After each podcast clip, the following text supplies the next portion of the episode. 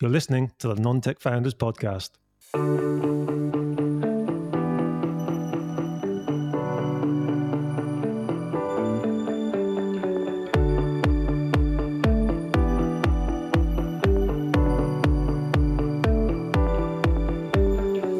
Hello and welcome to the Non Tech Founders Podcast, fortnightly conversations about running a business as a non technical founder.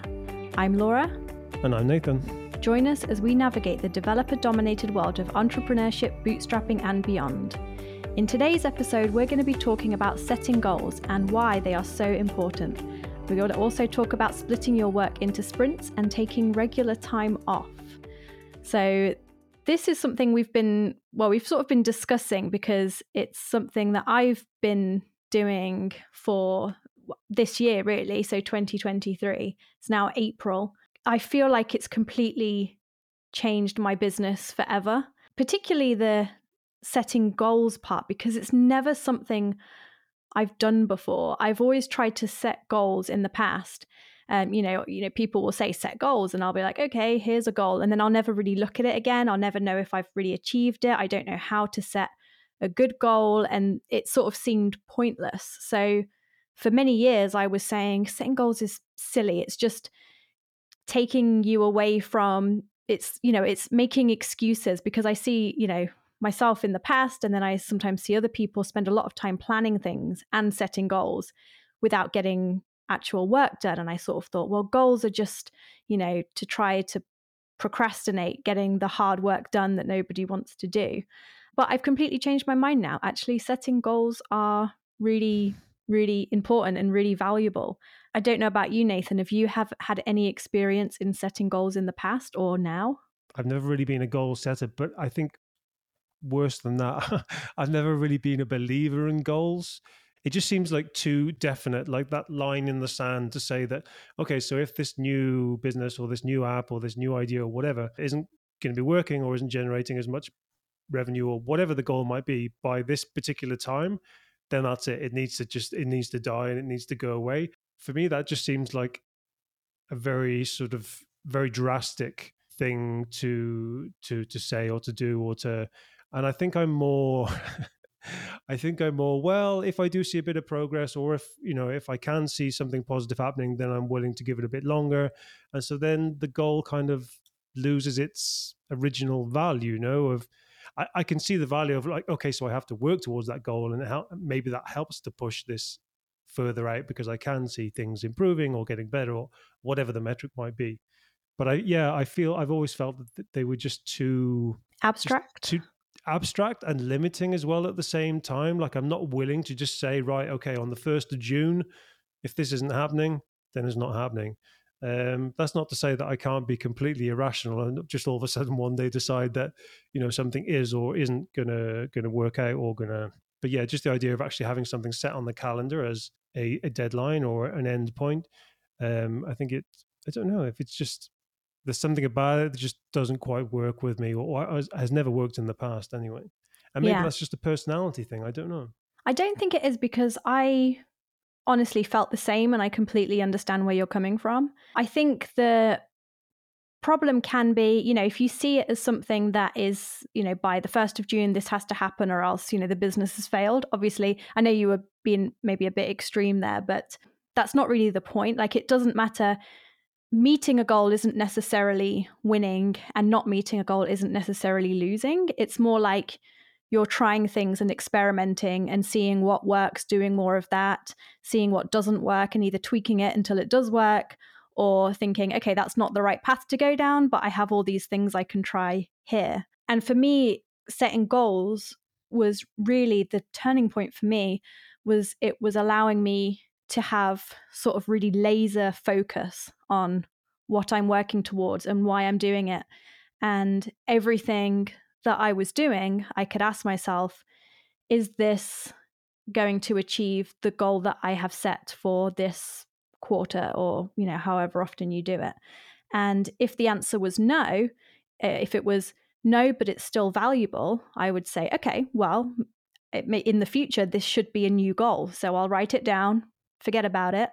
Um, if it's no and it's not really valuable well why am i doing it is it something that needs to be done okay can i outsource that or is it something that i just think needs to be done but actually if i really prioritize which i as we talked about last time we absolutely have to then we can just um, get rid of it so that's been the Actually, change yeah. for me yeah now, now, you're speaking now you're saying it out loud again um, i think maybe maybe I was turning, or maybe I've in the past I've always held the idea of a goal as being a deadline, whereas obviously it's not um, at all the same thing. I mean, it could be, it could be, but I think yeah, there's, there's the working towards a goal as opposed to working towards a deadline are two completely different things. So I think I think in the past I've always thought of them as being the same or sort of interchangeable.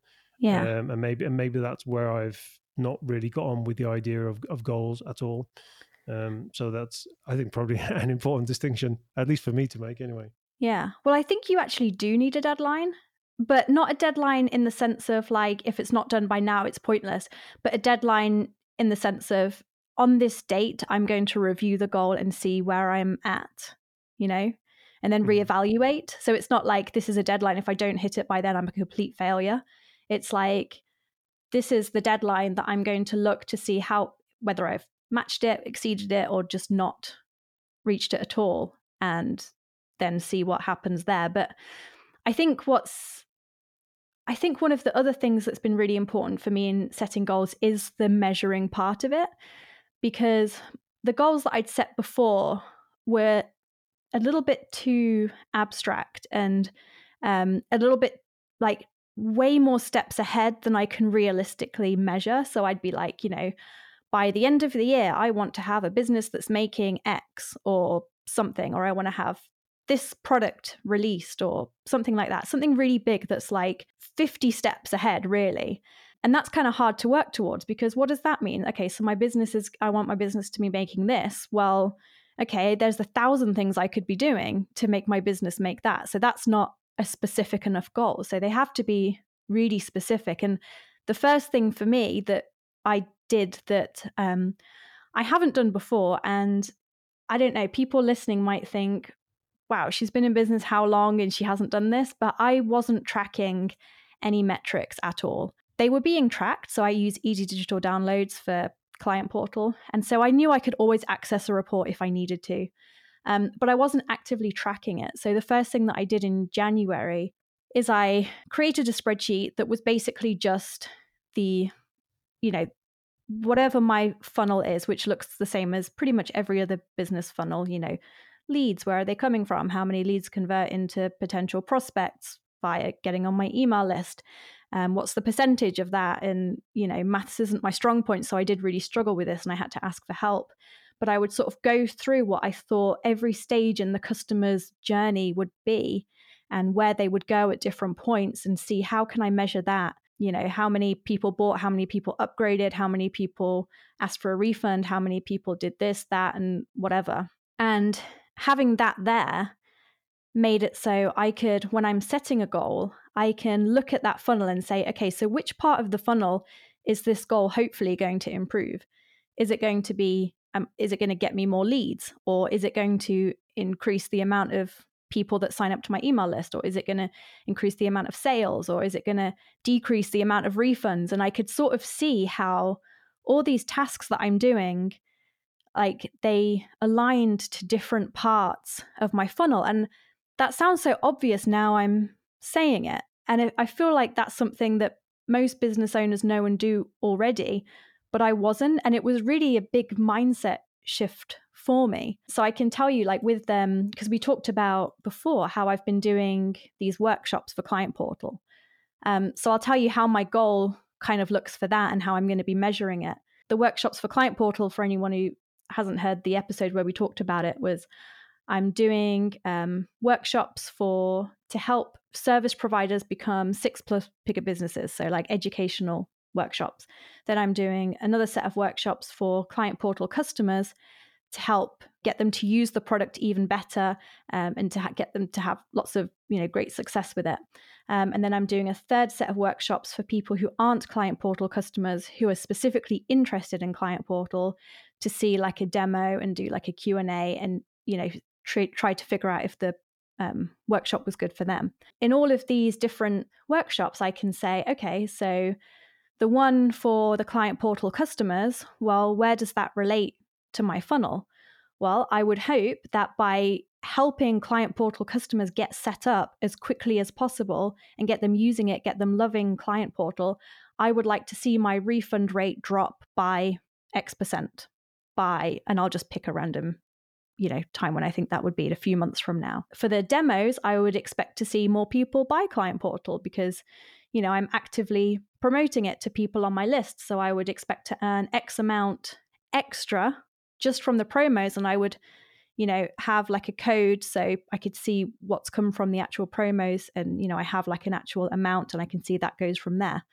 For the service business one uh, improving that that's not a metric i'm tracking right now but in the future, I have a plan later in the year to have that help me get more leads to client portal so I can see how that's affected that. And just kind of splitting it out in that way, like writing down the funnel and writing down all my numbers and then seeing what I think needs to happen and where it's going to relate has really helped me really focus and feel like, oh, I'm actually doing something, you know, for my business. So it's been just, yeah, completely, it's completely changed the way I think about what I do day to day instead of just doing any task that I thought will probably help the business and maybe get it to whatever I want the business to be earning, but I don't actually know if it's working or not. So, how did you go from skeptic to believer? What was the change? Um, I hired a business coach and he kind of you know, I was a bit skeptical of hiring a business coach. Um, but my husband, who also, you know, does similar, you know, runs a software company and all that, um, wanted to hire one. And there was one that we kind of knew in our local area. And I was like, oh, I don't know. I thought, okay, we'll go for it. And, you know, he was, he, just having a few sessions with him, like his first thing is, okay, so where do you want to be? What are your dreams? And he would start super like abstract like what are your dreams for life? Like do you want big fast cars or like you know all this kind of stuff? Like figuring out what we desire and so we had to figure that out and then figure out what that means for our business and how we can work that around our life and everything he just drummed into us goals goals goals because if you don't know where you're going like how can you you know it's kind of like if, I if you've ever been kayaking but if you're kayaking and you're just looking directly, like kind of down in the next bit of water that's right in front of you, you're going to probably like go in circles. If you look straight ahead, kind of more towards the horizon, you'll suddenly find yourself going in a straight line to that point. Um, so it's kind of like that. So without looking at that goal ahead, you know, you'll probably just end up like spinning in circles or maybe meandering off, like getting distracted, going on tangents. But you need to be like looking at this mm. one thing and forgetting everything else. Um, so that was what really changed it for me. And actually, I also used to be really skeptical of business coaches. Um, and now I say, actually, I should have done that a long time ago. And I'd probably recommend other people, if possible, get someone but get someone who is actually a business coach because yeah, you know tricky. not just someone you look up to um was this, someone was this an ad hoc thing or was this is this ongoing it's ongoing coach? so it's every fortnight so every two weeks i'm actually seeing him on wednesday and you know that's the other thing it's the accountability of every two weeks at first i thought that was going to be too much um but it's you know it sort of prompts me to have something to say in that two weeks and you know mm-hmm. he's quite good because he knows you know he knows when like i'm making an excuse like he's heard it all before he's done it for so long you know he can put me in my place but you know in a nice in, in a nice way but he definitely knows when i'm just you know talking crap basically. Yeah, yeah. okay so cool it's good. No it's good to hear where the change came from because like you say you know in the past if you were like me and found them a bit wishy-washy and i think i think that's the hard thing though isn't it? It's, it's like you said the obvious um, benefit to the goal is having that complete focus. But I think that's what almost scares me away as well, because obviously focus is, is a tricky thing for me anyway. But the whole idea of having to just like push everything uh, else aside and just you know be sort of ruthless in your in your in your sort of movement towards whatever that that goal is um i think it would be it would be really really difficult for for me to be able to be sure enough about something to be able to push everything else off and say, okay, this is the focus. And even if I was in a difficult situation, you know, where I needed to make money or whatever, and be able to say, okay, well, everything else is going to be pushed away, even that, knowing that I need to make money, I think would still be difficult for me. Yeah. And again, I don't know if that's a, like a personality thing of just almost like a fear, maybe of having to give up certain opportunities because that one goal at the end means just that that you have to you know be working on that whether it's you know in the sprints that you've mentioned in past episodes or through other means you know? I think there's i think fear might be actually part of it now we're speaking about this. I mean it is it is scary. It's like it it's completely understandable. I still don't think it's a personality thing though necessarily but it is a fear thing. Um but i i do think that focus is really important. Um, at least it has been for me. You know, I haven't built, you know, dozens of businesses, so I don't feel like I'm really an authority on this. But for me, I feel like focus is so important and thinking about you know short term medium term long term goals so like your long term goal is to have you know your software company Featureflux you know being your sole thing but maybe your short-term goal your short term goal is you have to you know make x amount of money in order to live a comfortable life and give you the you know stability that you need for you and your daughter and everything to be able to work on feature flux without fear dictating what you're doing because fear is not very helpful when you're building a business. I mean i think for some people maybe it can be but fear can kind of hold you back or it can make you like panic and like jump from thing to thing and you see something that someone else is doing and you think I have to do that then you think I have mm. to do that and someone will say why aren't you doing this? And you'll say why aren't I doing that? Is that why it's not working? Yeah. and fear can just make it can just make you make really bad decisions. So maybe you know I have you know three goals and they can be sort of on different areas. So your goal for your you know your short term goal which is your earning enough income okay what do you need to do to get that and then you know you can have something that's a goal to get you one step closer to your ultimate goal of having a Featureflux um, but seeing that more as like a long term kind of thing perhaps. I don't know. That's mm-hmm. probably how i would do it. But again you could also just say you know what? I'm just going to go all in on feature flux and i'm going to make it work. Some people would do that and just jump in and take that risk there. So yeah it's it's I'm, difficult. I'm not, I'm not, at that stage of life anymore to be able to do that. So yeah, well, exactly. I mean, I've never been really. I'm very risk averse kind of person, and yeah, I think it's 20, 20 years ago, maybe, but not now. Too yeah, exactly. It is difficult, especially when you know, you've got family and stuff. You've exactly. got to provide for. It's one thing when you're on your own, but yeah, it does get a bit more difficult. So so once you've got those goals set then how do you how do you work towards those are you setting up sort of are you cycling through through weeks where you're looking at certain items or how do you how do you work towards that goal? And what is it over, over a quarter or over six months year?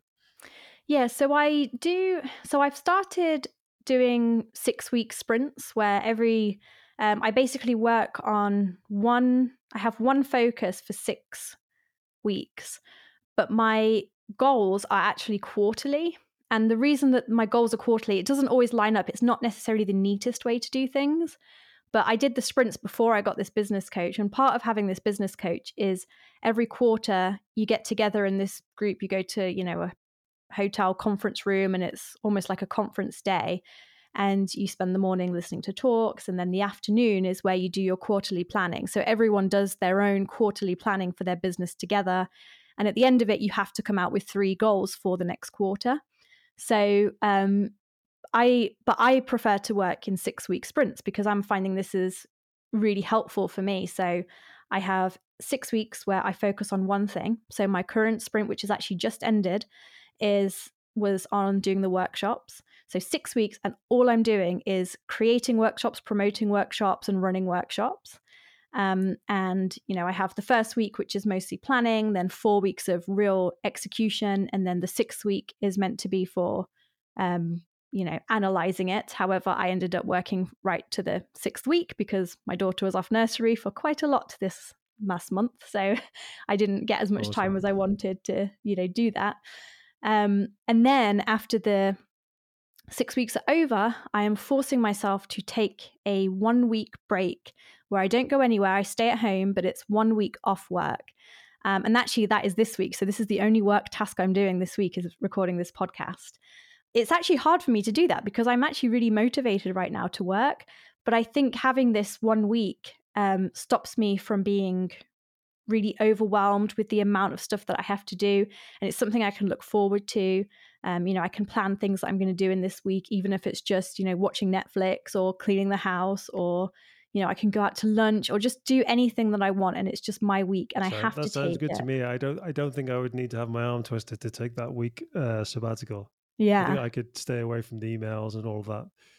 Maybe I'd be tempted to jump in, but it's hard because you uh, you feel guilty like it's not what we're brought up thinking happens like we don't we're not meant to get much time off work. We're meant to work all the time. And if we're a business owner i mean i think i i don't know but maybe i feel like i've probably had less time off work than maybe if i was employed because at least here you get for like sure. a good month off work. And unless i'm going on holiday i tend to just work and i just keep working keep working. And i say oh i'm going to take a week off. I'm going to do a staycation. And it's just never happened. And i thought well no one's going to do it for me. That i don't have a boss above me or a manager saying you are getting burnt out you need to take a week off so Hmm. i have to be my own manager and say you need to take a week off because you've been working really hard and this is going to be good for you long term so this is the first time i've done it so this is the first week and it's the first day so i can't say Oh, yet how it's have to let- going when we come back for the next episode, you'll have to let us know how it went. Did you Yeah. um did you ever read the four hour work week back in the day? no i actually never did i think i've got it but i've never haven't read it Yeah, I mean, I, it was yeah, it was one of the books that opened up this world to me. It, it's really quite dated now, but one of the things that was making me think of now, you're saying this, is the fact that he was saying that you know, as a as a, a race, we put off retirement until we're at the end. You know, when we're not perhaps in conditions to enjoy it as you know as we could now.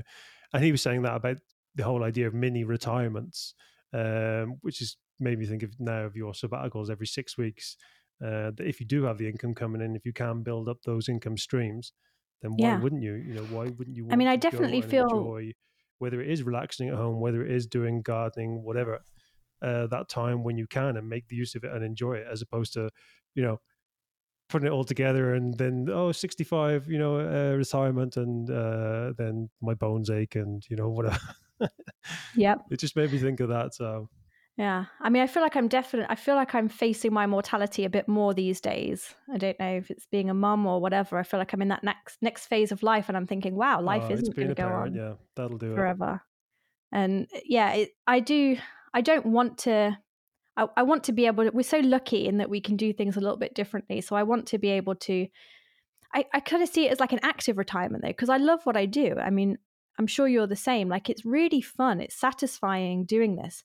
I'd rather do run a business than play a video game, but I feel like I get the same kind of enjoyment out of it, you know, leveling up and there are some challenges and that kind of thing. And I, I really like it, but I want it to work for my life. So I want to have time off because I also have a lot of hobbies and um, that kind of thing. So, and I kind of thought, you know, I, Client Portal, I'm so lucky. It's at a stage now where it's it's really consistent and it's been consistent for years. I mean, it has ups and downs.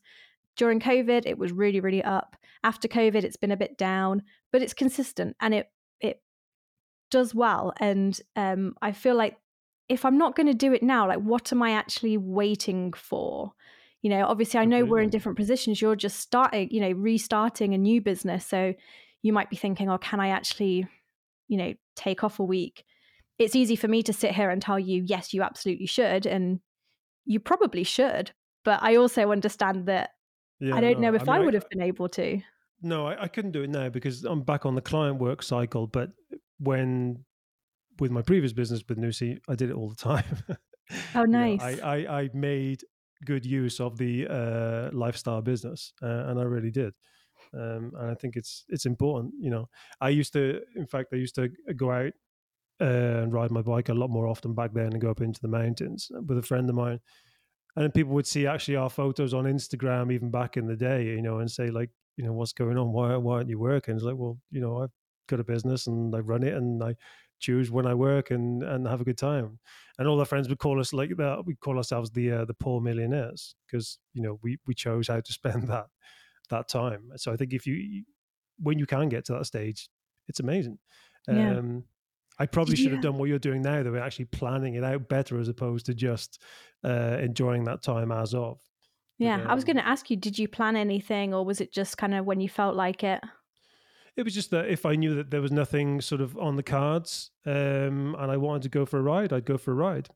Um, and then because I, I, always knew that the work would be waiting for me when I got back, uh, if there was you know any support or if there was anything going on, or yeah, it was never it was never too much of a problem. And like you said, you know, I think you said it in another podcast. Once you once your business gets to a certain stage, the amount of time you actually have to put into it anyway, obviously depending on the kind of business you're you're trying to to, to build and to grow, um, for me at least anyway, it went down as opposed to you know going up. It wasn't that I was spending more and more time uh, in the business. It was more that it kind of got to that place where it was ticking over, you know. But I think again, you know, that would just depend completely on the kind of business you want. Because if you do want your business to grow and grow and grow, then you're going to have to put that time in. So some businesses, I think, are only are limited to the type of business they are. So you can only get so far, and I think, and maybe that would be fine. You just stay on this sort of plateau. I, plateau is not a good word. I don't like that word, but you know, just stay on that level, uh, and that can be a good level. But yeah, I think uh, I would really, really love to be able to get back to that place again now, where I could do that and sort of relax and take the time off and not have to worry. Yeah.